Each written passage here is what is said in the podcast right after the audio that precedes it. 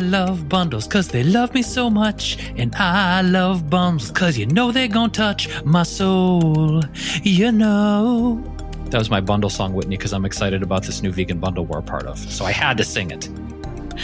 I, I was really hoping that you were going to rhyme like bundle with trundle or like some crazy words like you do, like when you rhymed purple with durple. I like it when you do zany things like that. And I appreciate you making this fun because this is our intro for an announcement we have about participating in the plant based bundle this year, which is happening for a limited time.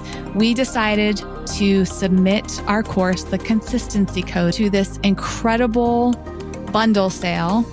Mainly because we wanted to remind you that we have a course called the Consistency Code in case you missed that when we launched it in 2019.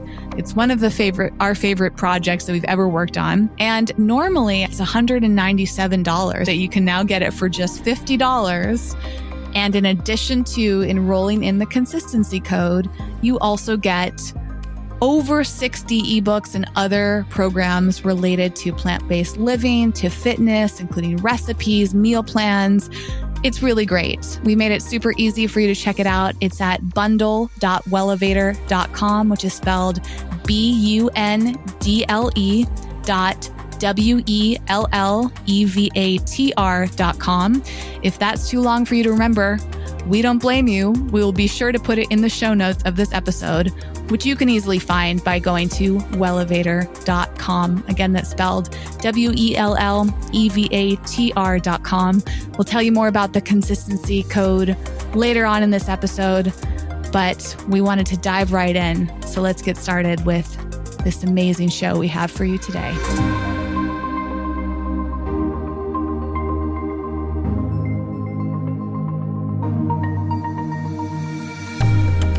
It's said that your real life begins where your comfort zone ends. Well, it's about to get real as we have radically authentic conversations to help you thrive in your personal and professional life while navigating the twists and turns of being human. Buckle up, because this might get uncomfortable. Starts right now with Jason Wrobel and Whitney Lauritsen.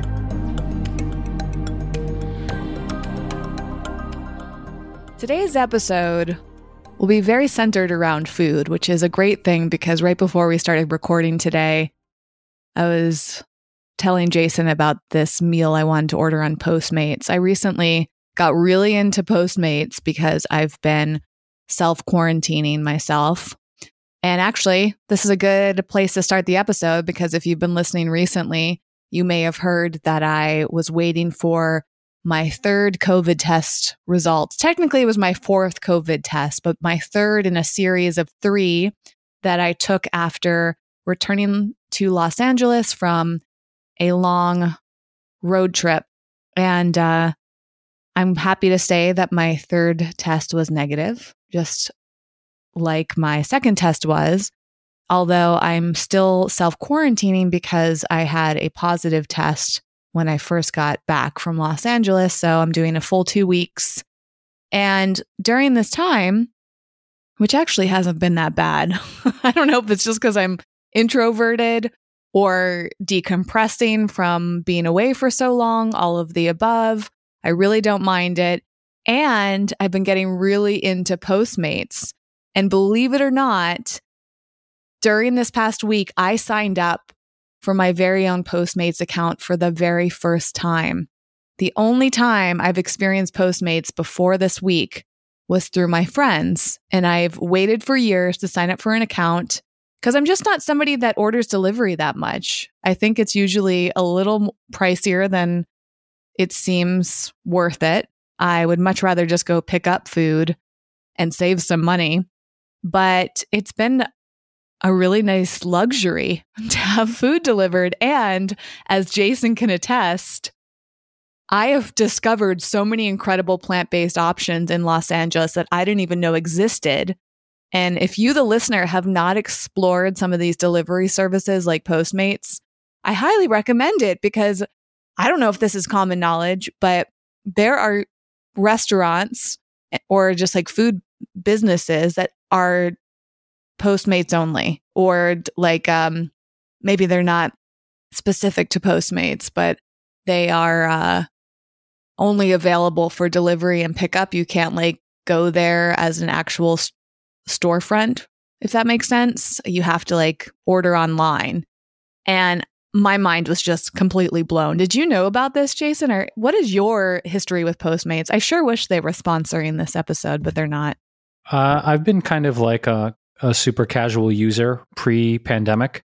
But what I do, I actually get super, I don't even know what the word is, uh, conservative financially. So I will, I will, I will go through all of the services. I'll go through Postmates, DoorDash, Grubhub, Uber Eats. There's Caviar now. There's like five or six that, depending on who's got a 20% off coupon or who's got a 30% off coupon or a $20 off coupon. So I actually will cycle through and I'll wait until they email me or DM me or text me an offer. And then I'll just go with whichever one I have. So I'm not a brand loyal user of these food delivery apps by any stretch. I find them all, in terms of their service, to be pretty equal. Uh, I'm the bargain hunter. That is the word that I was searching for. And a lot of these delivery services, uh, including some of the ones that I've received during this recovery period from surgery, I've been taking a combination of different CBD, CBN, and THC tinctures to manage the pain. And they also have the same thing where there's like five or six delivery services that will bring you CBD, THC products. So, same thing with that, Whitney. Like, I got a 30% off coupon the other day and it saved me a crap ton of money on my order. So, when it comes to any of these kind of deliveries prior to quote COVID, I didn't really use these. But now I'm just like, whoever's got the bargain, that's the one I'm using. Well, I think that makes complete sense. And I will probably be doing the same thing. I mean, that was part of the reason I hadn't signed up for Postmates, is because I really wanted to wait till I felt like I needed it. Because when you sign up, you get all these special deals, like $100 of delivery credits. And then now they have this new free trial you can do on their unlimited delivery service. And so you better believe I signed up for those. I also used a friend's Postmates code, which by the way, I will be putting my Postmates code in, or maybe, maybe what we should do, Jason, is alternate in the show notes between my Postmates code and your Postmates code. And that way it's kind of like a Russian roulette, like whichever link you click on in the show notes will be the person that gets the credit if you sign up for Postmates. Uh, wow. we are living on the wild side, aren't we? Russian roulette by changing up affiliate links. Woohoo. Well, this is man, we are dangerous. Dangerous. This here. is technically a referral link. And and if you, the listener, did not know, every episode has show notes on our website, wellevatr.com, which is spelled W E L L E V A T R.com. And oftentimes we include referral links or affiliate links, which means we get some sort of credit, either like uh, a perk on, Postmates, for example, they'll give you like $25 if somebody signs up with your link. So, you know, if you feel like signing up for the very first time, like I recently did, use one of our links. And, and I think you actually get some credit as well. Maybe you get $25 off your first order or something, and then we get $25 in credit on Postmates, something like that. But in full disclosure, we often use these types of links because if, if we're going to talk about something, it's nice to get some sort of perk for for referring it to you. And it's it's either no additional cost to you, it's just the same price as you would normally pay for something, or you get some sort of perk too, which is our favorite thing to do. So we sprinkle in discount codes whenever we get them. So be sure to check out the show notes because you might be able to save some money. The reason that I wanted to start this episode talking about Postmates is not just to share the update on my COVID results, which, by the way, people not only want to know what my results are, but they want to know how I've been doing. And we've been talking about this pretty openly in the last few episodes. I'm doing great. I didn't have any symptoms. I don't know if I ever had COVID. I don't know if it was a false positive. There are so many different opinions on COVID testing. And so I'm just going to sit in the unknown and keep quarantining, be really mindful, wear my mask, wash my hands, sanitize, and go on with my life. I'm very grateful that if I did, in fact, have COVID, that it was a very mild case and I didn't knowingly pass it on to anybody because I've checked in with everybody I saw in the past few months, actually. I went through and contacted anyone I could think of. And I also contacted restaurants and uh, places I stayed, literally everyone. And everybody's been safe. No one has symptoms and no one's tested positive, which I'm incredibly grateful for.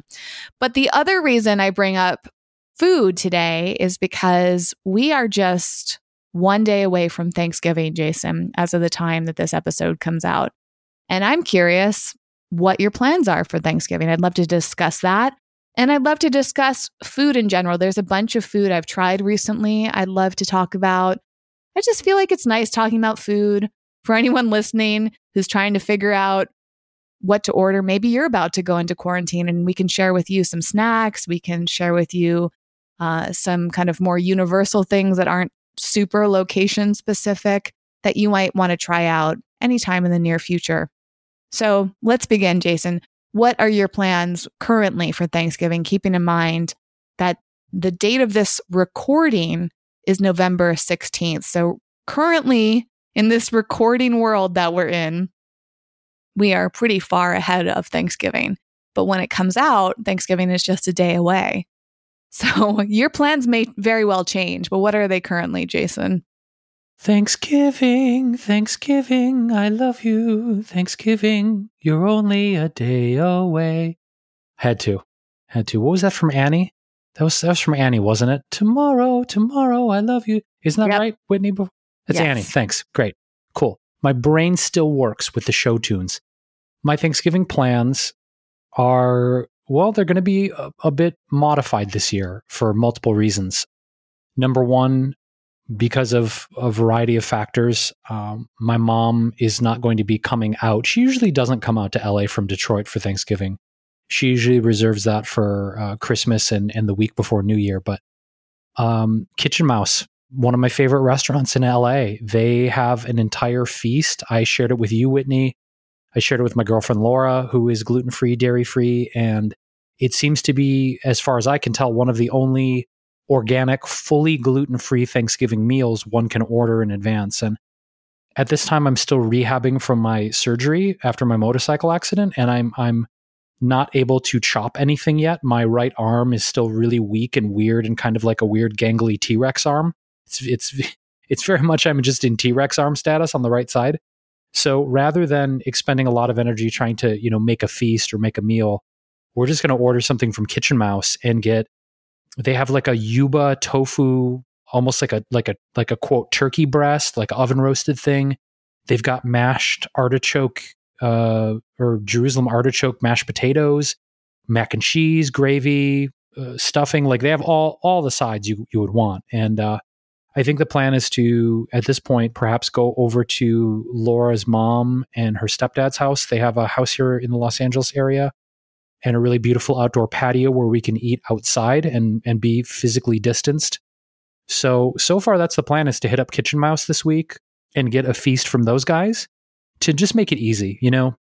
I like putting a lot of effort into the holidays for meals. It's one of my favorite things and my mom and I have a tradition going back like god, I think 23 years of vegan Thanksgivings. It's it used to be an event in Detroit where people would come to my mom's house because there was nowhere else to get like vegan Thanksgiving food. So we used to pack people in my mom's house, but obviously being so far away from her, that's not really an option right now. Um, so yeah, gonna get a carryout from Kitchen Mouse. Probably do a very very small like four person thing. Get a COVID test prior to going, and that's it. I just want to keep it simple. You know, I just want to keep healing Whitney and keep it super simple, low effort, low effort, maximum return. Fair enough. And you know, it's nice to see that as an option. Are you going with the full package that they're doing that's like $140, Jason, or did you find a way to like make it less expensive? Nah, I'm doing the full Monty. Whoa. Yeah, I'm gonna do the full Monty because here, here's the deal, right? We know there's gonna be leftovers. There always is. So for me, if I spend 140 on a smorgasbord, a venerable smorgasbord of vegan gluten-free goodness, I know that that ain't just gonna be the Thanksgiving dinner. That's gonna stretch out to maybe even three days. So to me, between myself and Laura, you know, for family indulges or they make stuff themselves, um, I don't see that just as one meal wit. I see that as multiple meals out of the same, you know, the same uh, kaleidoscope of foods. Fair enough.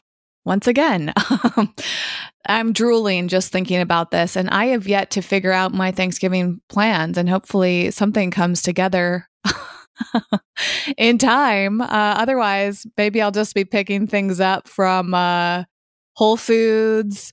I'm actually there's actually a really great article I'm looking at right now from laist.com and it's a, called the best non-traditional Thanksgiving takeout for 2020.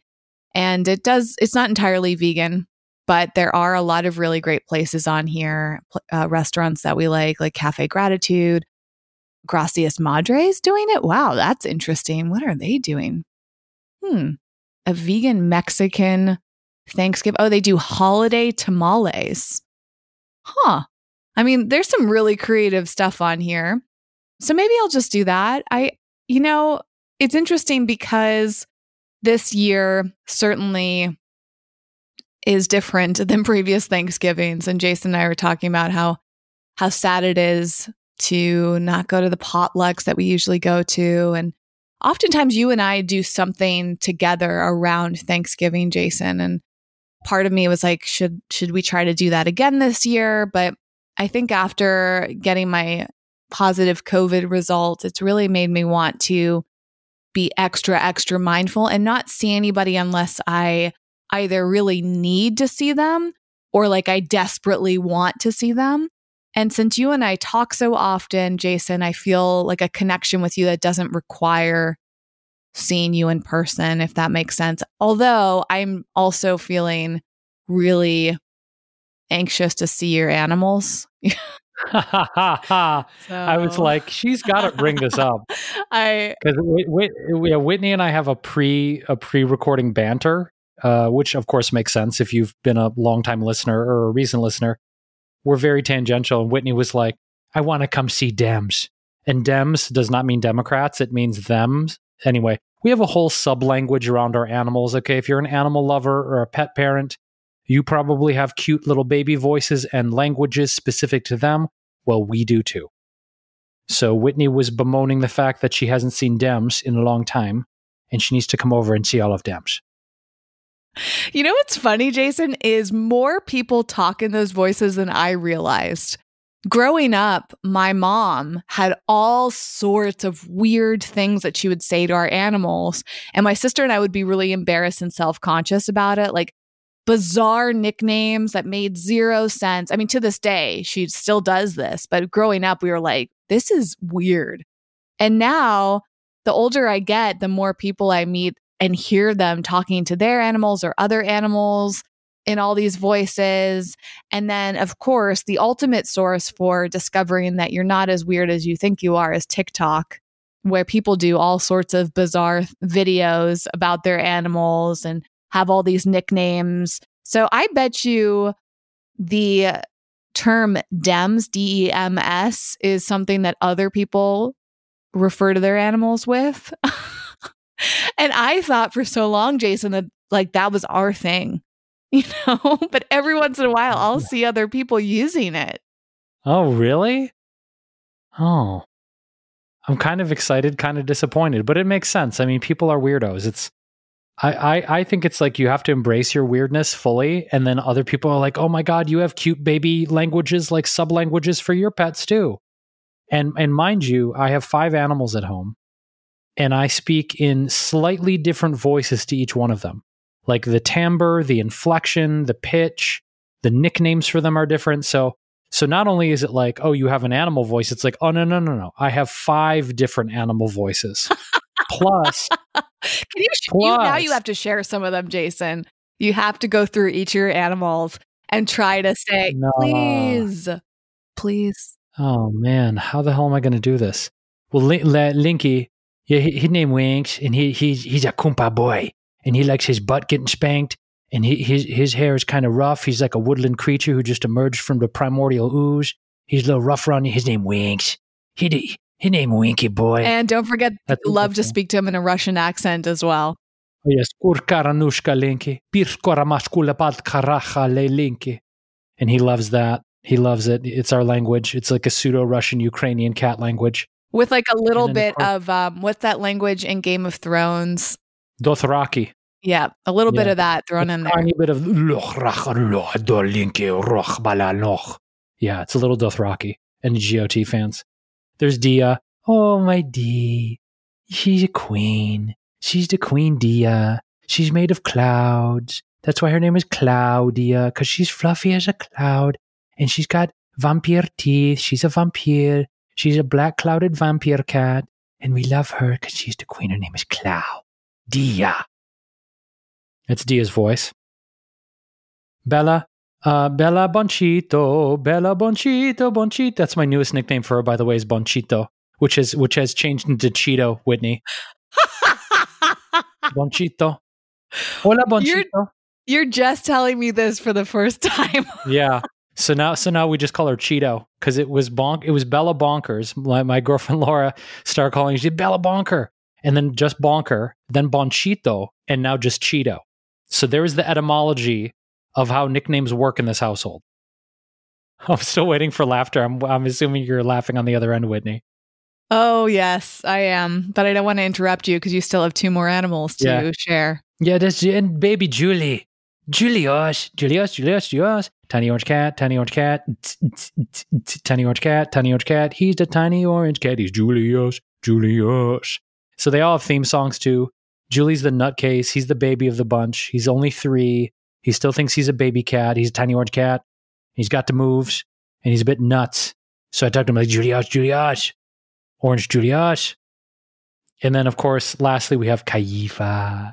Kaifa. He's a panda. He's got one tooth, but it doesn't hold him back in life because he's got chubby cheeks. He's also got the best cheeks in the business. If you want to see the fluffiest cheeks on a cat, this side of, of the rabbit kingdom, he definitely has Hey Rabbit fur. He's Hey Rabbit. Hey Rabbit. And you're you're also forgetting his best nickname. What? Kaifa? Yeah, Yeah, that's his No. name. Yeah, Kaifa. his name. Oh, No. his name, his name. Yeah, his name Kaifa. Yeah, his name. That's true.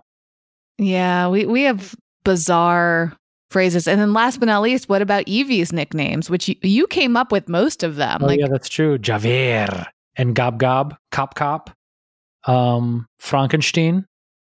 that's my favorite one. Yeah. Yeah, what else? That's about it. Yeah, it's usually Bear or Job Job or Gob Gob. You like to say that she, the crocodile. Crocodilla. Yep. Yeah. it depends. It depends on the position of her body and her face and what expression she makes. Pig. Pig. She's a, she's the OG pig. Yep. Pig. Pig. Yeah, they're really, you know, I just, if anybody's resonating, leave us a damn comment below because we know you're feeling this. We know you have nicknames for your animals. Below you where? I don't know. Below in the comments of the, in the, the show notes. I don't know. Just write us and send us stories about your animals, okay? Just brighten our day. Brighten and our day. pictures. And pictures, pictures. hopefully. Yeah, uh, we love hearing about these crazy stories. We love knowing that we're not alone. So Instagram is a good place to connect with us, which is Wellevatr at Wellevatr, W E L L E V A T R. It's so interesting, Instagram. You know, actually, I could go on a little tangent about this, and then I want to come back to food because I have some like fun Thanksgiving food news to share with you, Jason, that I just discovered. Uh, but I want to go on a little Instagram tangent. So we're trying to post more frequently on Instagram. We're gearing up for a project, which you've heard about in this episode.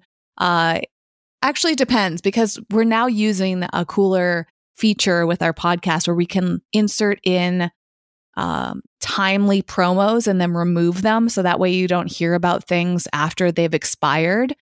Um, so it's actually helpful to listen to the show though when the episodes come out because if there's anything very timely going on, you're only going to hear about it for that short period of time and then we're going to remove it. So this is something we're working on as we're getting close to our 1 year anniversary with the show. We have a lot of cool things coming up for you. I'll say that now. And if you're listening months later, we apologize that you missed it all, but keep stay stay tuned, please. One year, Whitney, it feels like 10 years. It feels like 10. Well, that's because we have we have done more we have done more in these in this one year than a lot of podcasters do. I guess. I mean, we're closing in on by the end of the year one, we'll be closing in on 200 episodes. Closing close to 160. That's crazy as hell. Just to even say it, uh, that's crazy as hell. Think about that. That's nuts. We need to give ourselves a pat on the back, which is hard for me because I'm only using one hand. But when I can use both hands, I'm doing it right now. I'm giving myself a slap on the back. Well, we have crossed 150 episodes.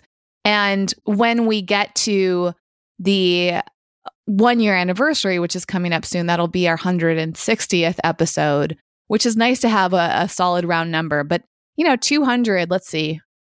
I mean, that's that's still fairly far away. Even though we do three episodes a week, we we hit some of these milestones fast. And it's funny that we have friends who have been podcasting for years that haven't done this many episodes because they only release them in seasons or they only do once a week. It's really fascinating, this whole podcasting world. Uh, but, anyways, we've been posting more frequently on Instagram. and I just found it kind of amusing that we lost a follower after this post that we did. And we don't have that many followers, so I can really easily tell uh, when we gain or lose them versus my personal account, Eco Vegan Gal. I can't even keep track. It's like I don't even notice unless like the number drastically changes. I'm not going to notice if like a couple people unfollow me. But uh, I noticed that today on Instagram and I just thought, found it amusing because the post we put up was like really positive. It was made to be really helpful. There's we're not advertising anything. Like it it to me felt like how could this possibly bother anybody? But for some reason, somebody saw it and they're like, well, time to unfollow these people. and it just makes me think about how, you know, you can't please everybody. And sometimes you do something that you think is really helpful and kind and generous or whatever, and and somebody doesn't like it. And I think about this stuff all the time. And I also have been thinking a lot about how much people obsess over numbers. And um, for example, I've done a few projects this year and I've specifically asked people not to use my Eco Vegan Gal account anymore because I'm trying to slowly transition away from that. I want to bring more awareness to the at Wellevatr Instagram account, as well as my newish one at Whit Lauritsen, W H I T L A U R I T S E N. Because both of these accounts are really about mental health and authenticity and are better expressions of who I am right now versus Eco Vegan Gal. As much as I try to make it who I am now, it still always feels who I was years ago. And it's really h- hard because my it's like my brain doesn't know how to fully keep eco vegan gal relevant, but I also don't fully resonate with being called eco vegan gal anymore. And that's actually the main reason. And not to go into that much in depth, but I'm bringing that up because people still want to reference me as eco vegan gal. And Jason, I think it's because I have more followers there. Uh, yeah. Instance, yeah. For instance, I did a project recently. And again, I specifically said, can you please use this, my new account?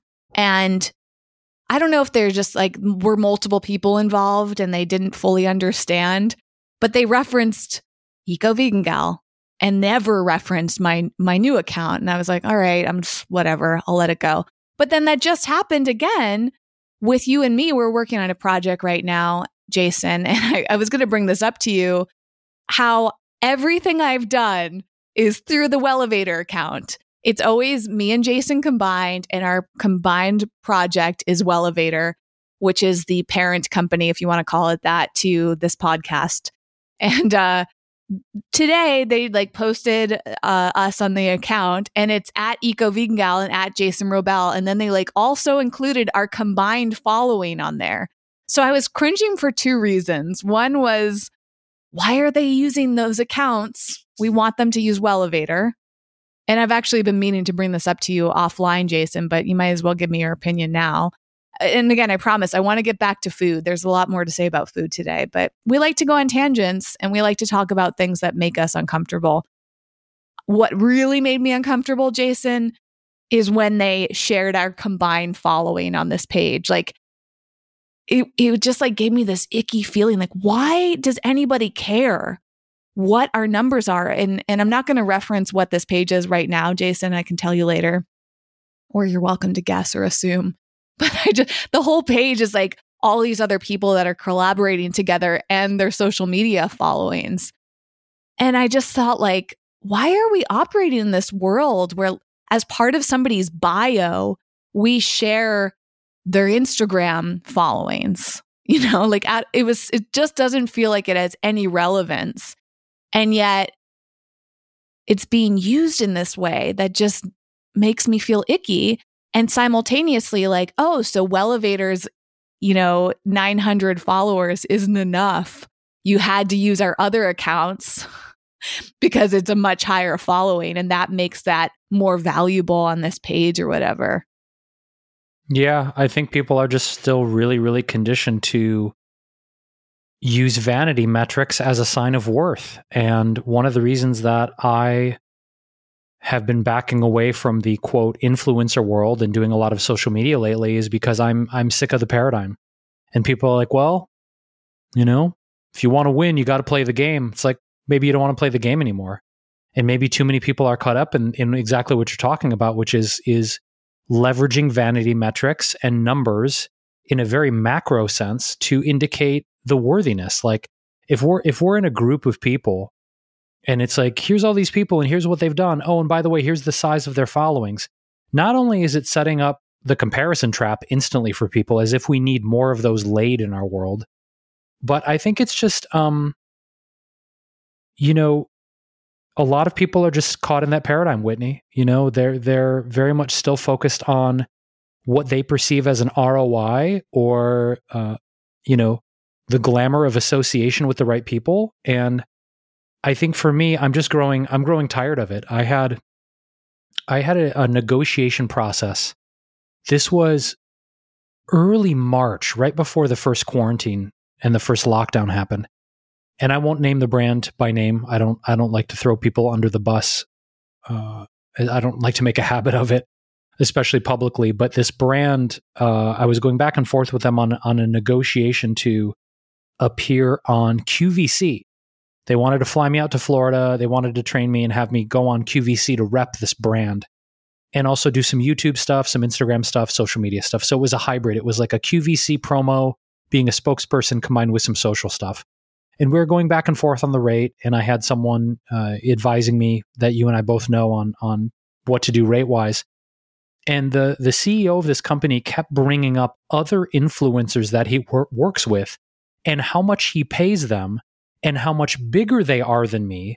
So therefore i ought not get paid what i'm asking for because i'm i'm paying again i won't bring them up blah blah blah blah vlogger.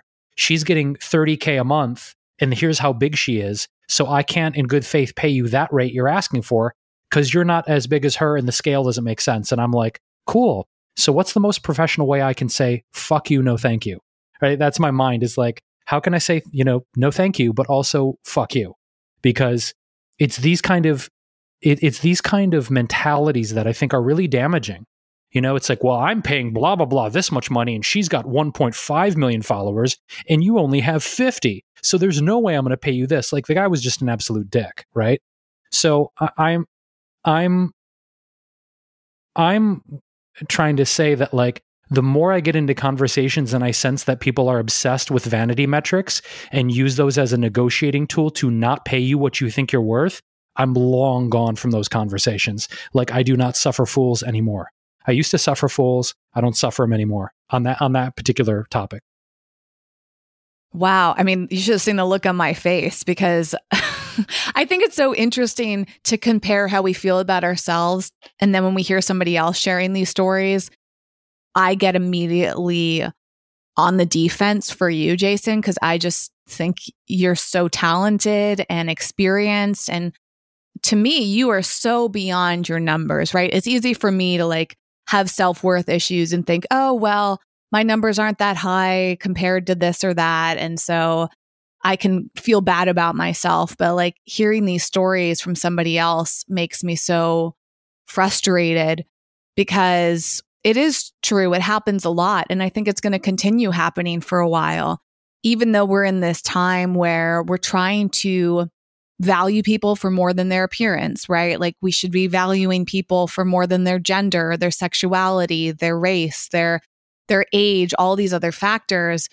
But unfortunately, I think it's been revealed to us in so many different ways how as human beings, we keep coming back to some sort of measurement in order to determine somebody's worth. It's it's a cultural thing, it's a historic thing. We've been doing this in so many different ways for so many different reasons. And it's incredibly aggravating. And I think that as human beings, we're, we're trying to find a way to qualify things. And in a way, there's some innocence to it, right? And it, there's also the fact that people get used to these things. This becomes the norm. And that's why I would like to talk about this because, you know, it's not like you and I stepping away from that world, Jason, is going to necessarily change anything for other people. Or if it does, it, it, it's a very slow process. I think we need masses of people kind of protesting this and speaking up against this. And, you know, it's kind of like um, when, I don't know if it's exactly like this, but what came to mind is the times where actors have stood up for one another and said, I need I deserve to get paid as as somebody as much as somebody else, right? Or they've shared these horrific stories about the differences in their wages between two different actors who are technically having the same amount of screen time and have just as much talent and experience and yet they're getting paid differently because maybe their agent was better at negotiating or maybe um, there was a perception that this person was more valuable i mean this sort of thing happens all the time it's certainly not just within this influencer world. And it is a, it's also very sad, Jason, because it has negatively affected me so much that I don't enjoy posting on social media as much as I used to. This is something I've been reflecting a lot on recently and and also kind of rebelling against. I'm trying to go back to who I was and why I started when I started doing content creation back in 2008. I was doing that for fun, for joy, for for the desire to make a difference and to educate people and to be better educated myself and connect with other like-minded people. It wasn't about the numbers. And I think the numbers have actually done us all a huge disservice. It's not only challenged us in terms of our self-worth because for me, the amount of times I've heard that my numbers aren't high enough or I don't deserve XYZ because of my numbers, that has affected my self worth. Even on a logical level, I know that it shouldn't. It's the emotional effect of that type of rejection and that type of um, qualification and um, this classism or whatever, like the, how we want to say that somebody's better than someone else because of something superficial. It's it's really disturbing and it's hard not to be affected by it. It's also caused me to struggle because I don't when I don't feel good enough, it's hard for me to create and creating has always been from the heart for me. So when my heart hurts, when my heart feels weak, I don't have as much heart strength to create in an authentic way. And then my brain gets confused and I think like, I don't know how to operate anymore. Am I operating out of this desire to please others and to prove myself? Or am I operating out of a place of true authenticity? Does, does this feel like me? Does this feel like what I really want to do? Or does this feel like what somebody else thinks I should do and somebody else is suggesting to me? And it, it becomes incredibly confusing. So that's that's coming back to me wanting to create a new name for myself, which is my own name, which is owning myself versus this old Eco Vegan Gal name. And it, it's just so bizarre that people insist on referring to me that way when I'm telling them, no, like I don't want to be referred to that way. That's not me anymore. And you might ask, well, why do I even keep the accounts there? It's because I see those accounts as a service to others.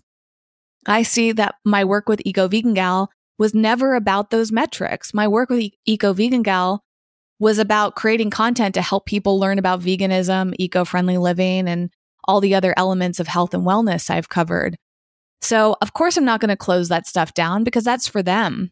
But I do want to move into something different. And, you know, this podcast to me is one of my greatest joys. And I hope that eventually, you know, as we cross this, this one year mark coming up, that people start to realize that this is what matters to us and this is where we want to put our efforts.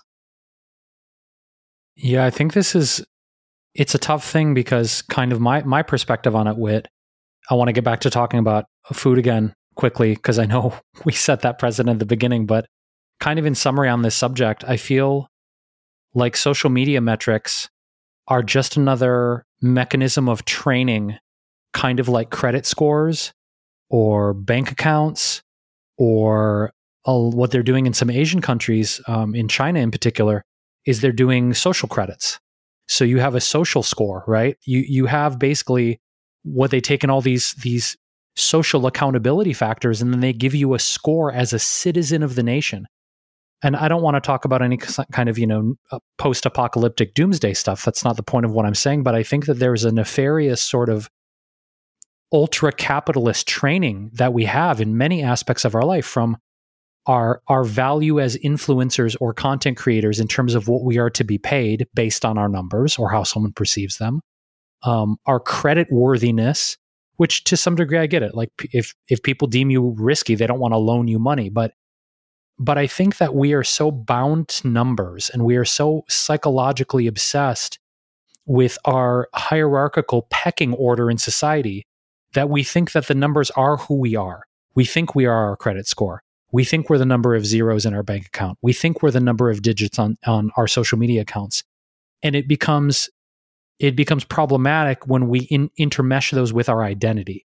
Like if we can disassociate in a sense of like the Sufis would say, be in the world but not of it. Like, okay, I have a credit score, not I am my credit score. I have a social media account, not I am my social media account. So I think that there's a healthy level of disassociation that has to occur at some point. Because if we start to get pulled in to the narrative, which is that these things make us who we are, that's when things get very dangerous. And that's when our sense of self becomes extremely fragile because it's dependent on these externalized measurements, right? So uh, where I'm at is I just I feel like social media in, in some ways is not this innocent thing. It's this very kind of psychologically nefarious thing that's training us to feel good or bad about ourselves based on an arbitrary set of comparison metrics, much like these other systems in society. So, do I think um, do I think psychologically we we might feel better for being on it less? We go back to our many conversations, yeah, and I endeavor to do that. I endeavor to use it less, use it more mindfully, and to keep disassociating my sense of self from it. And I think mentally, that's probably one of the healthiest things we can do. We are going to take a brief break because I promised you at the beginning of this episode that I was going to tell you more about the consistency code. We launched this in 2019, right before the new year, and had a, an incredible time with our clients and our friends and everyone who enrolled. For you, we have a very special offer, as Whitney mentioned. It's a four week video coaching program the segments are pre recorded, and the whole crux of the consistency code and why Whitney and I decided to put this together and have been promoting it. And I am extending it to you for the special offer is because it's going to help you really find direction and develop the consistency that you need to stick with healthy, fulfilling habits. We found over and over again, not only for ourselves, but for the people we work with, you can have all of the aims and the goals and the habits that you want. But if it's not consistent and you're not integrating it into your daily practice in a way that is sustainable, the compound benefits won't be there. So by being consistent, you start to prioritize your self care, you start to improve your time management, you eventually boost your self confidence. It's really about just creating the self discipline and the focus that you need to stick with healthy, fulfilling habits in 2021 and way beyond. This is not just about a new year thing. This is about really re landscaping consistent metrics in your life and frameworks that help you stick to what you say you're going to do, right? So, consistency, we know it's the key to everything from losing weight, gaining physical or mental strength, making more mindful, healthy food choices, getting more energy in your life, and just being more present. We talk a lot about presence and mindfulness. And the consistency code in four weeks really helps you just anchor all of those things in. So we mentioned it's on special right now. It's 50 bucks. It ends on November 30th. And we really would love for you to join us for this program because we really think it's going to give you the tools, the frameworks, the perspective, the perspectives that you need to really just gain that higher level of consistency in your life. You can get this course at the special price of just $50, which is 25% of what it normally costs. Plus, you get a whole slew of other amazing programs in there as a bonus. You can sign up for this at bundle.wellevatr.com. That's spelled B U N D L E dot W E L L E V A T R dot com, or just go to wellevatr.com, find the show notes for this episode, find the consistency code. We'll make it super easy for you. We promise. If you can't find it, just send us a message. We'll point you in the right direction. Make sure to do that before it ends on November 30th. I'm looking forward to diving back into food right now because, Jason, I, I have to share with you that you might want to consider some other options for Thanksgiving, considering that this episode is being recorded when you still have time to to choose. And you know what's interesting too is I wonder, let's say somebody's listening to this the day before Thanksgiving. I wonder how many of these places would allow you to to still order with that short amount of notice. I bet you a good amount of them. I found another great article from Veg Out magazine that is all about where to pick up a vegan Thanksgiving feast in LA. And oh my goodness, it is making me so hungry. Some phenomenal restaurants are on here. I'm not going to spend the time going through all of them, but I would say that the most exciting one I've seen on here that it kind of surprised me because I I guess I associate them with a very specific type of food. And actually they they even reference this in the description. Uh in in here it says, but wait, isn't this an Italian restaurant? It sure is. But they're offering all the classic Thanksgiving foods like candied Brussels sprouts. Oh my I, I don't even know if I can read this out loud, Jason. It's it's literally making me drool, especially the smoky potato chowder with shiitake bacon bits. Damn. Who do you think this is? Pura Vida. Yeah. Oh, damn. I didn't know Sure they were is. doing all this. That's what I'm saying. Yep.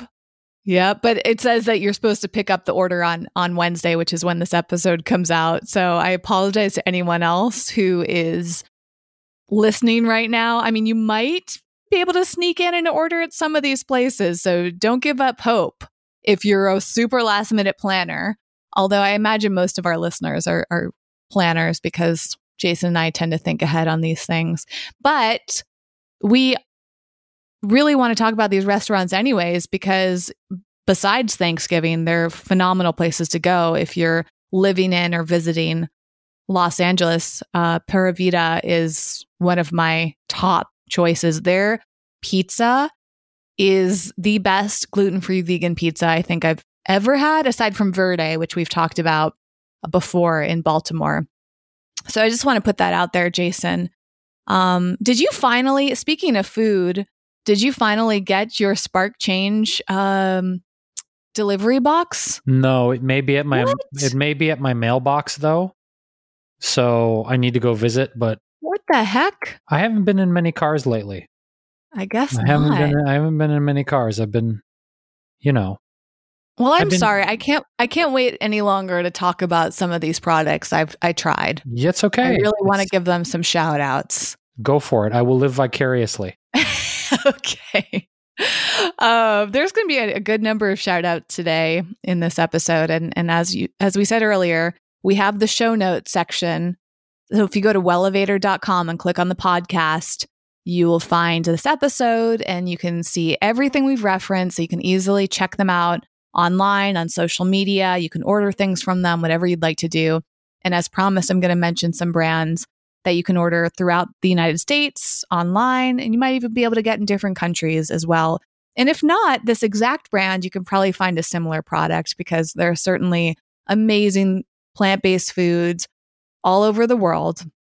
What Jason and I are have just referenced is a shipment of products we were each sent, apparently, although Jason hasn't even got his, which is weird because mine was delivered in like super early November, Jason. So I don't know what's taking yours so long.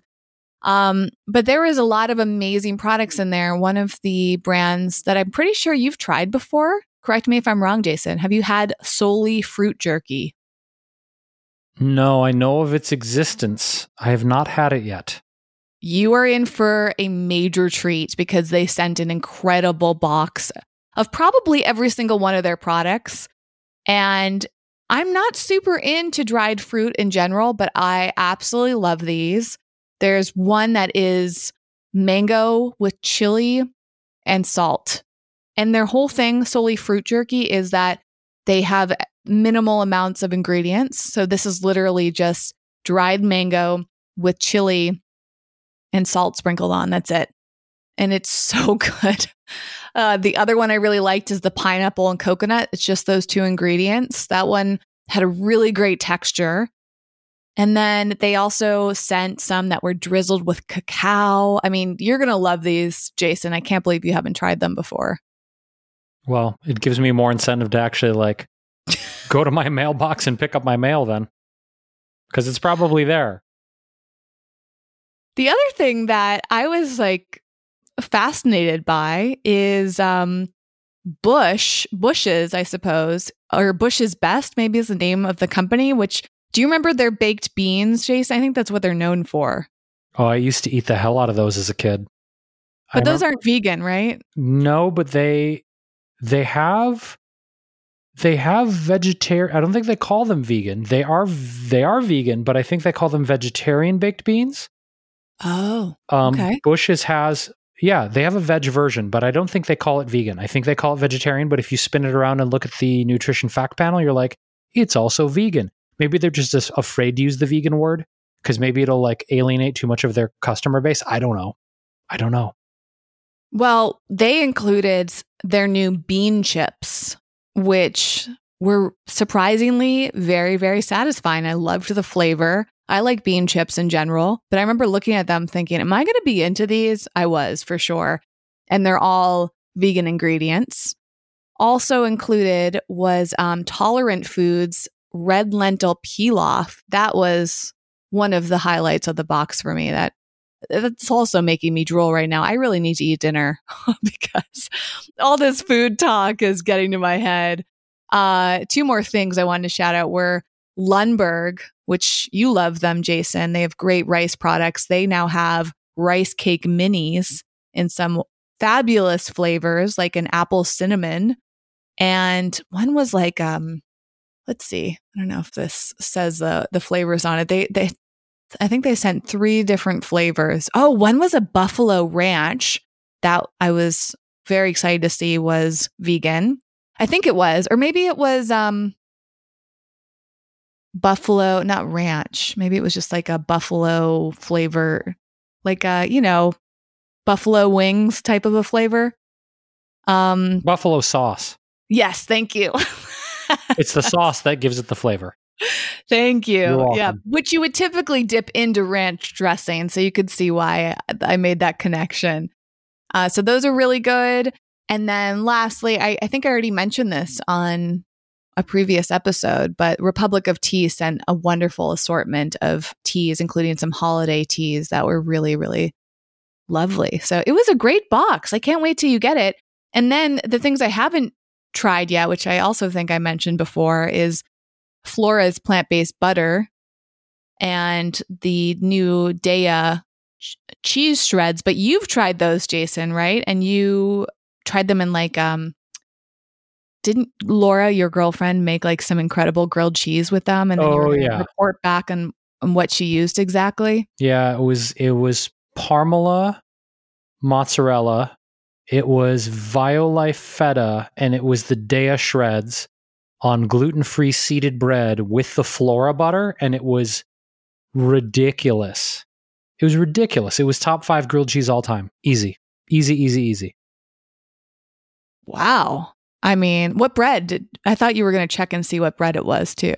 Uh, hmm, I don't know. She brings a, a variety of breads over because she's gluten free, dairy free. So I don't remember what what brand of bread it was. That's very disappointing to hear. But I'm really excited to try that butter. I just have to go get mine because it's stored in another fridge that I'm not allowed to access until after quarantine.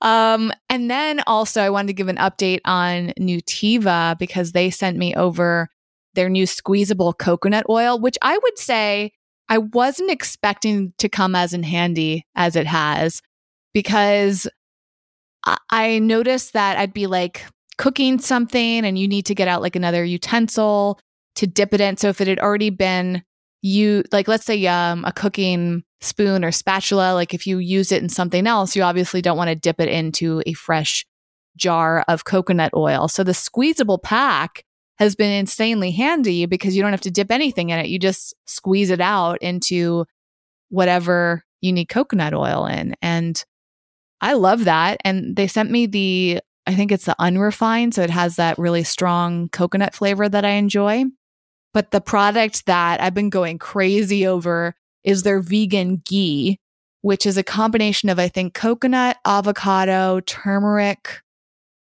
And these are oils, by the way, except for the turmeric powder. There's maybe one other ingredient in there. And I think they might use some like natural flavors to give it almost like that buttery ghee flavor. That is fabulous. It is so good. I look for every excuse to put it on something. I've put it on gluten free bread, I've put it into soups. I don't know why. It just like adds a really nice like texture and flavor to soup. And I'm just trying to find every reason to experiment with it. It's been exciting because I have never knowingly had ghee before I went vegan. Like, I think I mentioned this before how I, uh, and I'm actually ordering Indian food tonight. And luckily, this Indian restaurant marks their dishes as vegan or not. But sometimes you go to, to restaurant, Indian restaurants, you need to tell them not to include ghee in the food. And I probably had it before I went vegan, but never really thought much about it. And then ghee became like this huge health trend. And now that I'm vegan, I, have kind of felt like I've missed out. Have you ever felt that way, Jason? Mm, maybe with only a few things. I think it's it's kind of rare for me to feel that way, just because I feel like there's so many things that are so abundant and delicious and amazing when you're eating a plant based lifestyle. And I don't know, there, there's very few things that kind of fall into that category for me. I don't know, maybe for me, there's there might be a few like French baked goods that fall in that category. I don't know. For some reason, baked goods sometimes feel to me like, oh, if we only had a vegan version of blah, blah, blah. Um, but for me, ghee, I don't know. It's not one of those things I'm ever like, damn, I wish I had ghee. Well, another restaurant worth shouting out is Ladurée, which has brought a lot of our vegan pastry dreams come true, which is really neat. And every once in a while, you'll go to a, a fancy restaurant and they'll have incredible dishes. There's also um, places like veganessentials.com shout out to them. They sent me a bunch of things recently for my road trip. And that's a really great online shop to go to because they have like pretty much any vegan food you could imagine on there and really interesting things. And then lastly on the topic of vegan french food jason remember that restaurant in new york city we went to? The name oh it's like um like Delice a Sarah Sai or something like that. It's a French, it's like, I think two French names or something. I'll, I'll put it in the show notes. So incentive for you to go check out the show notes if you haven't yet. Yeah, it's Delice and Sarrasin. Aha, I was on, close. It's on uh, Christopher Street uh, in Greenwich Village. Cute that place, place is cool. Cute too. Adorable ambiance. Like the food is dope, but the ambiance is really cool too. Absolutely. I'm glad that they're still doing well. It's it's been really tough to see restaurants go out of business during COVID because uh you know, we're all trying to support one another. I, I think that's the other plus side to using Postmates, for example, is because I feel like I get to support all these restaurants versus just making food at home. And certainly it's nice, it's more economical, it's it's uh often a little bit more nutritious and, and less processed when you make food at home. But a lot of these businesses really do need our, our support. And especially as this year is coming to a close, I think we're going to go through another phase of people staying in more and trying to really avoid COVID. Hopefully, hopefully more people will quarantine or maybe we'll even be required to quarantine for a few weeks, maybe longer. Who knows? I, on that note, Jason, I'm, I'm curious. There's been a lot of rumors going around about the possibility of, of the entire country in the US going down, g- uh, going on lockdown. Have you thought much about that? Like, uh, would you mind that? Are you going to prepare for for that at all? Like, what's your feelings if that happens? You feel like that's a good thing, and is that going to affect your life very much? And what would you do if if now you had to stay at home for another four to six weeks, as some people are speculating? I think physically, it's not really a stretch. A because I'm right now, as I mentioned multiple times, healing from my uh, my post motorcycle accident, my surgery. I'm I'm in recovery from from surgery, so I can't do much anyway. Um, it requires a lot of energy for me to exert myself and do even even basic things. I just get really tired. I get exhausted doing simple things like cleaning the cat box or I don't know, putting dishes away. So for me, from a from a physical perspective, Whitney, if if we did have, and I read today that uh, the governor of California wants to and may impose uh, phase three lockdowns, which are going to be similar to the original lockdown here we had here in the state of California. So I think from a perspective of of physical needs, because I'm in recovery right now after surgery, it's not that big of a deal for me to think about being indoors for four to six months. Mentally, it's a different story. For me, I think it's a combination of the time change where it's it's getting dark dark now at 5 p.m. here in Los Angeles combined with feeling alienated from friends because of the COVID uptick and not being close to my family. You know, they're, they're my mom's in Detroit, my family's there, and and friends are being more cautious here for their own reasons. I think for me mentally, it will be challenging because of the sense of physical alienation from the people I love during the holidays. And you know, the holidays to me are I I, I love them. I'm not like a psychopath. I don't put like you know five million decorations on my house. Not that there's anything wrong with that. I didn't mean to imply that that's a psychopathic behavior. Let me re- let me retract that. Um, I just I love being with people. I love being with the people I love over the holidays. It's very simple to me. So physically, a four to six week national lockdown to me wouldn't be a big deal because food, water, self care, meditation, fine. I can be indoors. But I'm a little bit worried psychologically what it might do to me of not seeing the people I care about, especially during the holidays, um, I'm I'm worried about feeling maybe a little lonely and and um, disconnected from people. That's where my worry comes from, Whitney. I, I I'm more worried about the mental side of all this than I am necessarily my own physical health. It's not that I'm being reckless about my interactions, but my um my peace of mind the fear of feeling super disconnected from people I love, that scares me more than anything else. The, the, the, the mental health side of this, to be honest with you. Well, I think that's a really important thing to address. And that's a huge theme of our show. You know, even when we talk about seemingly light or superficial things like what food we enjoy, uh, that's a huge part of our mental health and well-being you know as as i've been self-quarantining and decompressing from my travels i've gone through so many ups and downs with how i've been feeling like sometimes i feel energized sometimes i feel exhausted and burnt out sometimes i want to sleep for 10 plus hours sometimes i i sleep you know 7 hours and wake up feeling rested uh, it's been all over the place for me. And, and I would say that food is that one thing that I really get excited about and look forward to. And I, I think it's important to address that, like why we talk about these things, why we love food is having something wonderful to enjoy and look forward to is really important to me when I'm feeling low, you know? And uh, having Thanksgiving to look forward to and and soon Christmas for me as I celebrate and maybe even New Year's, which feels simultaneously exciting and simultaneously daunting, you know?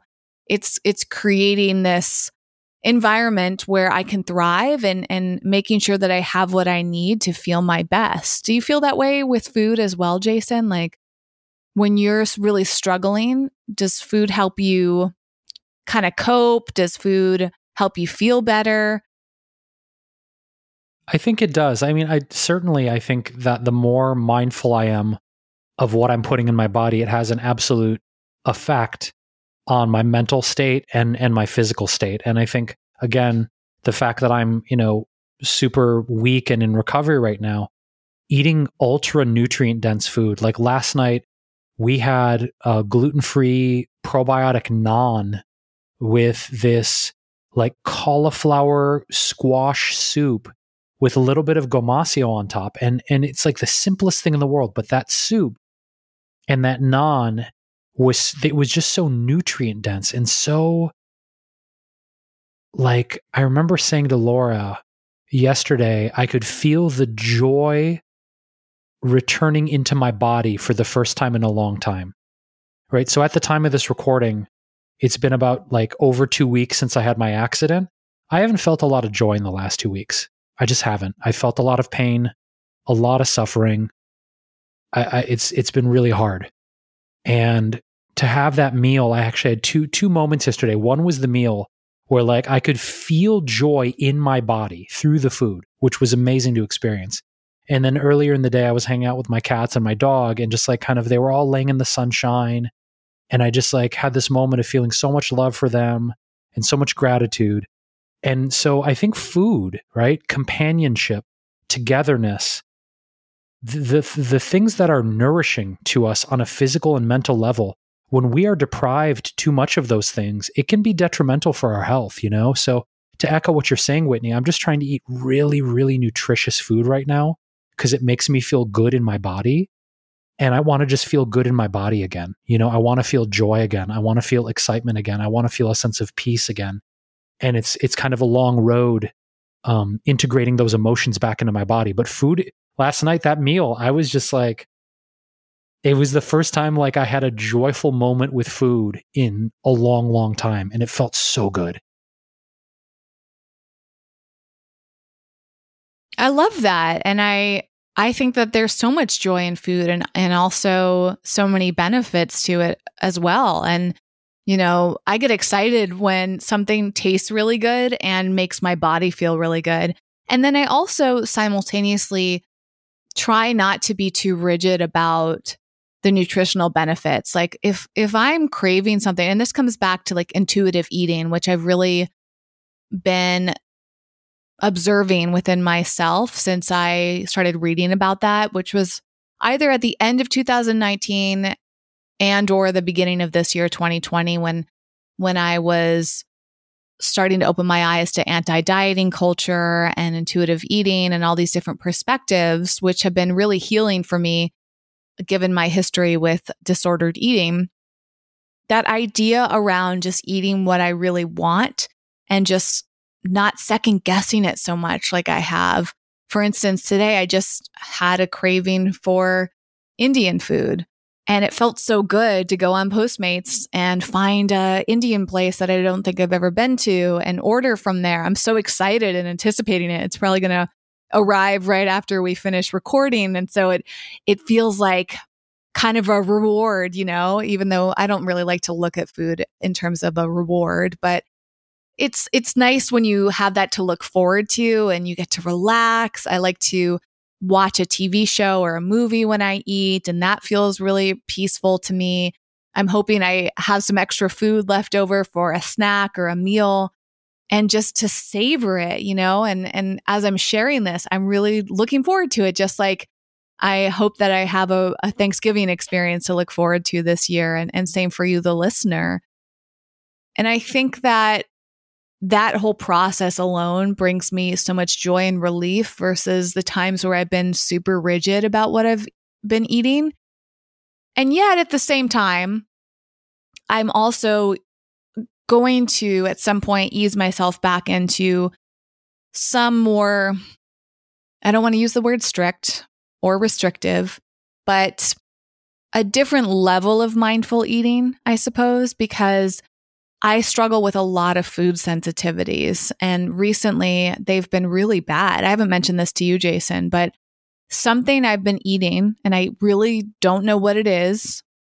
Or maybe there's something going on with my body that's not specific to a certain ingredient, but I've been getting weird, um, I think more like acute hives uh, after eating foods. And I, I honestly, I don't know what it is. I've been starting to track my food, just simply observing when I eat something, how long it takes. And lately, almost after everything I eat, 30 minutes uh, later, I will experience itchy skin and light hives, and they'll last for about 10 minutes and then go away.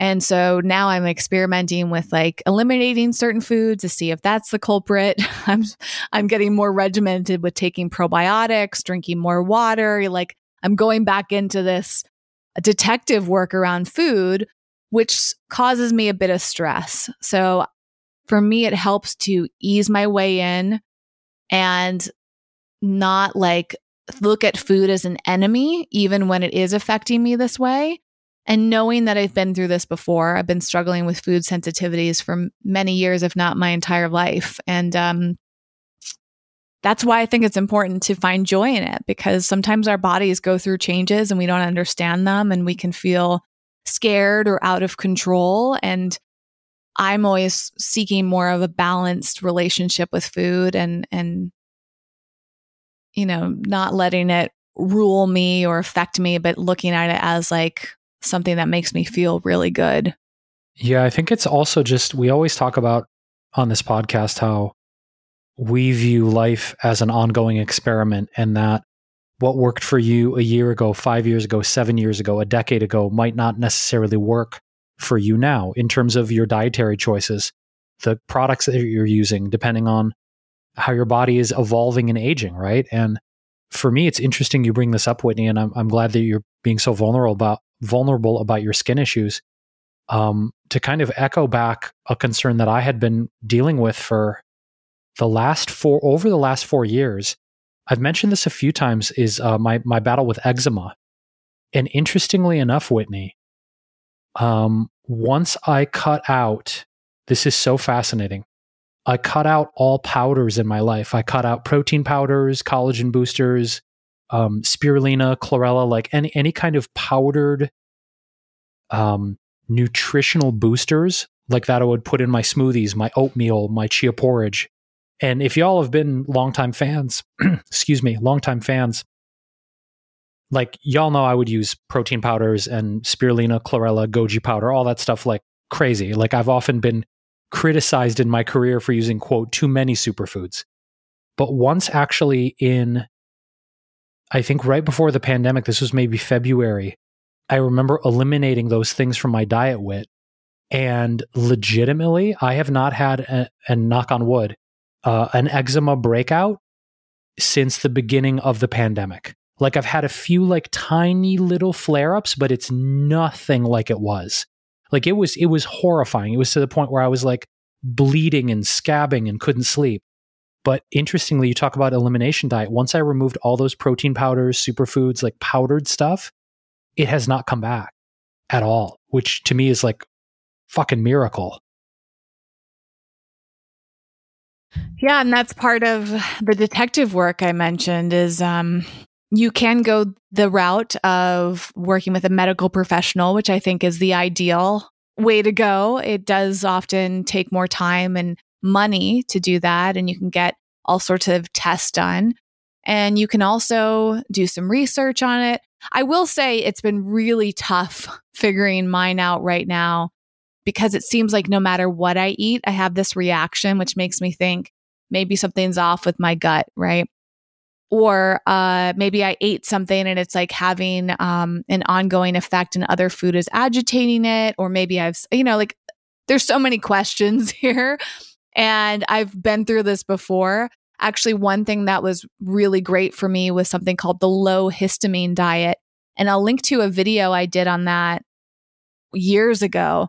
And because I've had food sensitivities for so long, that was one of the closest I ever got to feeling like it was an ideal diet for me. But also, the vegan keto diet, which I wrote a whole book on this year, that actually made me feel great. And so I'm thinking I want to go back to eating more of that way. I don't want to be super strict when it comes to keto. We had a guest on recently and we were talking about, you know, counting carbs and some people are will only have 20 total net carbs a day, which is super extreme for me. I was more in the 50 total net carbs a day, but even that felt very limiting. So I look at it as more of a moderate carb and like only eating certain carbs if I really want them.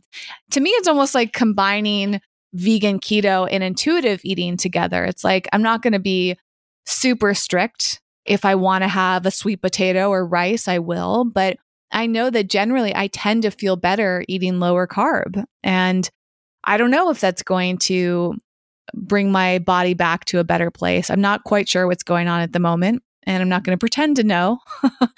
uh, and I think also these subject matters are interesting because if you share them with other people, other people want to give their advice and say this or that works.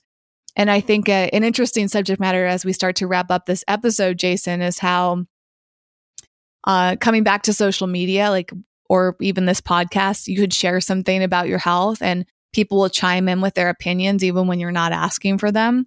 And they'll make a lot of bold statements about what you should and shouldn't do. And then suddenly you've got all this conflicting advice from people. And I've gone down that road so much. And I think that's why intuitive eating has started to feel like a really good thing for me is I can combine different pieces of advice, I can combine my experiments, I can combine my personal research and my previous experience with eating with simply tuning into what feels good and right for me.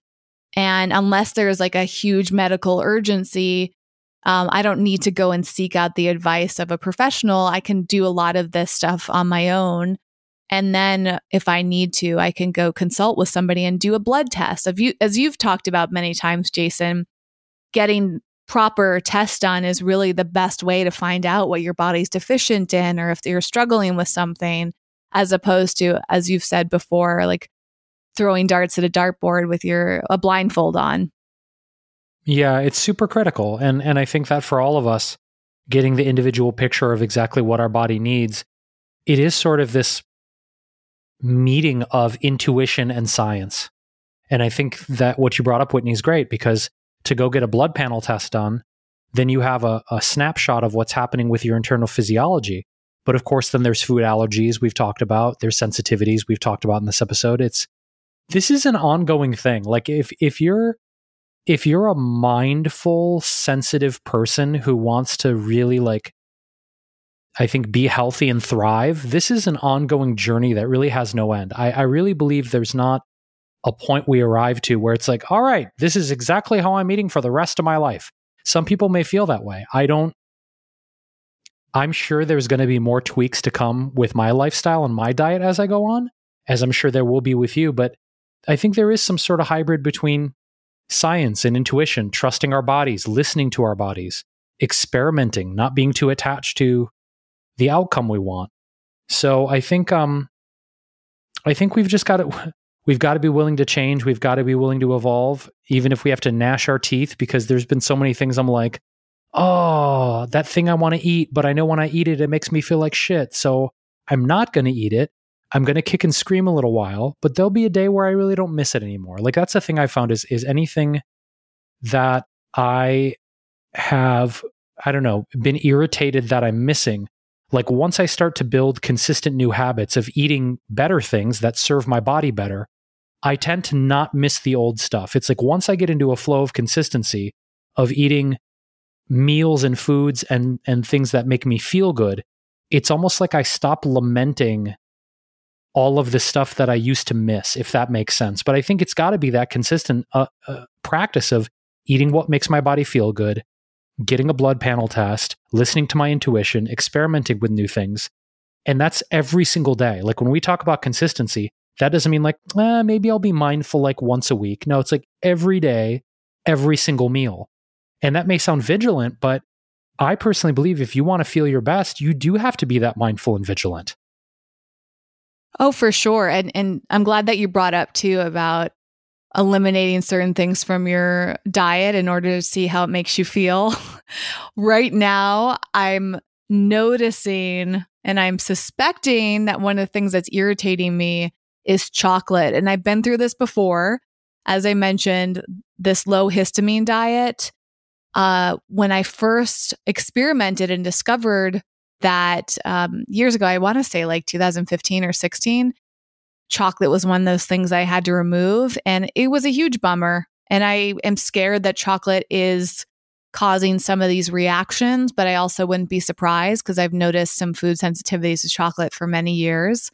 And remember, Jason, when I started experimenting with cacao as an alternative, and I was like trying all these different, or not cacao, sorry, um, carob.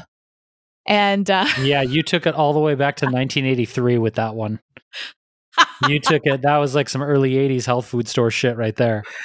Oh my gosh. I'm curious to see where that is at right now. Like is is there another option that kind of serves as an alternative to chocolate besides carob?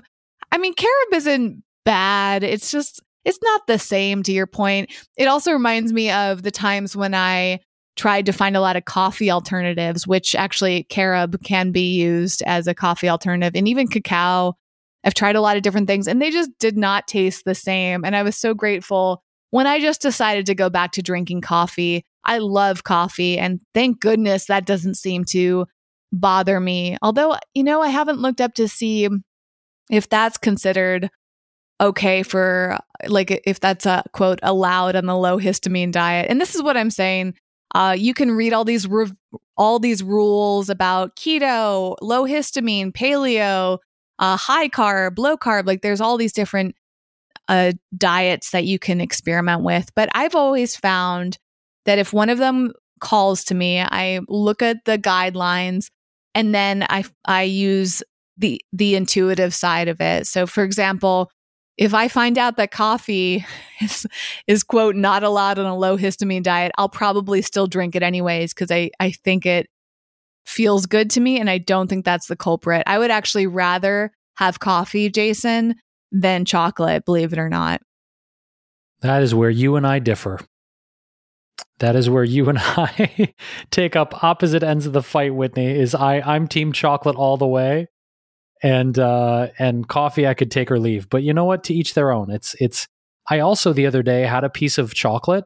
FYI, I think I, I mentioned this on a previous episode that I haven't been craving sugar as much. Like I've essentially not been craving sugar at all. And I had a piece of chocolate, and my reaction to it, and it was good chocolate by the way, was like meh. And I was like, "Who are you now? What do you mean meh? Meh? M E H? That's your response to this chocolate, man?" Who are you becoming? We don't even know you anymore. This would normally be the time that we do a brand shout out, but today we are going to shout out ourselves, which is not something we do very often. Technically, this episode is sponsored by us with our program, The Consistency Code. You've heard us mention it a few times during this episode. Wanted to remind you again because you might have been off daydreaming, multitasking. You may not have sat down to really consider it. And so we wanted to let you know one last time to check out this incredible sale that we're part of. It is the plant based bundle sale. We have our course, the consistency code in there. It's normally $195 to participate in this program, but it's only $50. Plus, you get like $2,000 worth of other amazing programs. So, if you're interested in the consistency code, as Jason so wonderfully described about halfway through this episode, we really encourage you to check it out. You can click through at bundle.wellevatr.com or go to the show notes section of wellevatr.com, which, if you've never visited before, is spelled W E L L E V A T R.com. We're always very mindful to spell it out for you because we know it's a made up word. And Jason is going to close out this little self promotion with a song. What do you got for us, Jason? It better well, be even better than the one that you sang before, even though that was pretty good. Um, I think uh, uh, there just needs to be like a good theme song here, right? It's like the consistency code. Uh, uh, uh. The consistency code. If you're young or you're old, gotta feel real bold. Whether it's hot or it's cold, the consistency code. You got them goals you wanna do, but you don't know where to turn to. You got consistency code. Oh, consistency code. Uh, uh. Again, that's bundle.wellevatr.com. Wow. You know, that reminded me a little of like Adam Sandler, Jason. And you did that all on the spot. You you did not practice this. That was improv. I prepare nothing. Nothing. Wow, that's impressive.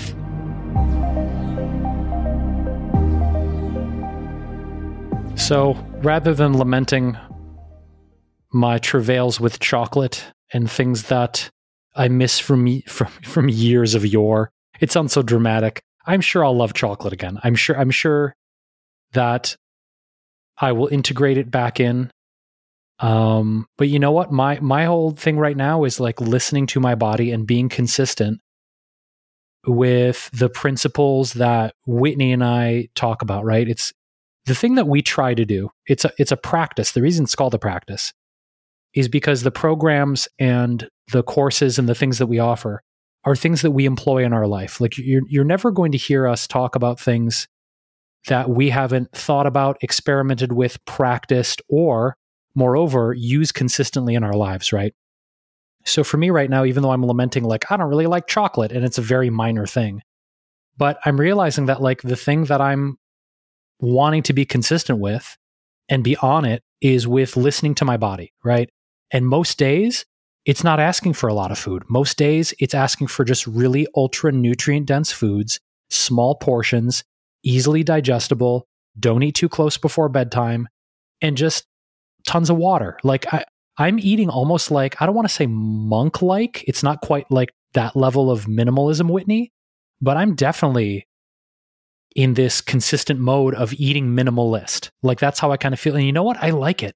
I like the simpler meals. I like the fewer ingredients. I like, I don't know. I, I kind of, I feel like on the other side of this whole thing, this whole experience that I'm in from healing from my accident, I'm I'm going to be minimizing my life in different ways. Like I rewatched recently. This is a tangent because I know we're getting to the end of this episode, but I I, I rewatched a, a, documentary you and I watched years ago called um, Minimalism, and it kind of re-inspired me to be like, I want to eat simpler, I want to live simpler, I want to reduce my material load, I want to have a lower overhead, I don't know. I just kind of feel like I'm in a mode right now where I'm examining how I can simplify many, many aspects of my life, not just my food. That makes sense. Actually, that minimalism video inspired a purchase I made once. So I'll give one more brand, brand shout out for that amazing bag, um, carry on bag that I have. And I'm completely blanking on the name of it right now. Do you remember the name of that bag? Remember, you were so envious of it, Jason. I think oh, one of oh, I, guys, either it was created by one of those guys that made that documentary, or like they were involved in promoting it, something like that. I have to look. Oh, I think it was. Um, it was the Pakt, P A K T. Correct, correct. Thank you. That's the one. Wow that that carry on bag. This ba- this episode had nothing to do with this, but since you just brought that up, I'm just going to shout it out because we love promoting brands that we love. Um, that bag is phenomenal. I brought it with me on my road trip and I didn't actually use it that much on the road trip because um, it didn't like serve the right purpose for ca- my car and camping and all that stuff. Um, but what I did use it for was like holding all of the things that I didn't access very often. I don't know if this makes any sense, but like I had a bunch of things that I didn't need during my camping experiences, but I would use when I arrived at my parents' house. And I just fell in love with that bag all over again. So I, I did a whole video on it. I will link to that video if you're curious about this bag and how it ties into minimalism. It's incredibly well designed, and I, I thought that deserved uh, a little plug. Is like I don't know, this stillness and this opportunity, if we are going to have a national lockdown, as we mentioned for the holidays, maybe it's an opportunity for us all collectively to face things that are really uncomfortable. Because if you think about all the distractions that have been stripped away at various points sports, going out to movie theaters, live music, eating out at restaurants, which is coming back and forth and maybe going away again. And then also being able to see family and friends. There's a lot of there's a lot of distractions and things that we carry our bodies through this physical world doing. But I think by virtue of having all of these events and these actions stripped away um, or made less available to us, not that they're not completely, but the considerations involved, maybe it's just we get to sit with ourselves and we get to sit with our painful thoughts. We get to sit with our uncomfortable thoughts. We get to sit with our addictions. We get to sit with our mental health issues. We get to sit with our shit, you know? And like, I, I certainly am taking this time to do that, to just sit with myself and see what comes up. And, and to be honest, this might be for our next episode is like, well, what's been coming up for you during quarantine, during this time to just sit and be with yourself? A lot, actually. It's too much because we're at the end of this episode, but I feel like Whitney, there's been a lot of stuff that I don't know. I don't know that I've been avoiding, but it's almost like life is like you can't run from looking at these things anymore. You can't run from your material addictions. You can't run from your lack of self worth, your lack of self love, how much you beat yourself up. You can't lack, you know, you can't run from the dissatisfaction you feel in your career anymore. Like it's really hardcore. So I think if anything, yes, it's important to look for elements of comfort, whether that's food or connection right now. But I also don't want people to run away from doing the hard work. Because if you've got shit coming up in your life to deal with, you got to deal with it. Like, this is not going to be a period where we just stuff it away and ignore it. So I'm saying that as a pep talk and a beacon of hope, because I certainly am going through my own mess of sorting through my emotions and perspectives on things. And if you are too, we always love to hear from you. You're not in this alone we do this podcast partially to let you know what's going on in our lives, but to offer some hope that whatever you're struggling with, you're certainly not struggling with it by yourself. So if you want to shoot us an email, our email is hello at wellevatr.com. Again, spelled W E L L E V A T R.com. We're on all the social media networks. Uh, hello, and thank you to all the new followers on Instagram lately. We love you and welcome you. We'll be posting more content there soon. So you can follow us on all the social media networks Facebook, Instagram, YouTube, Pinterest, TikTok, Twitter.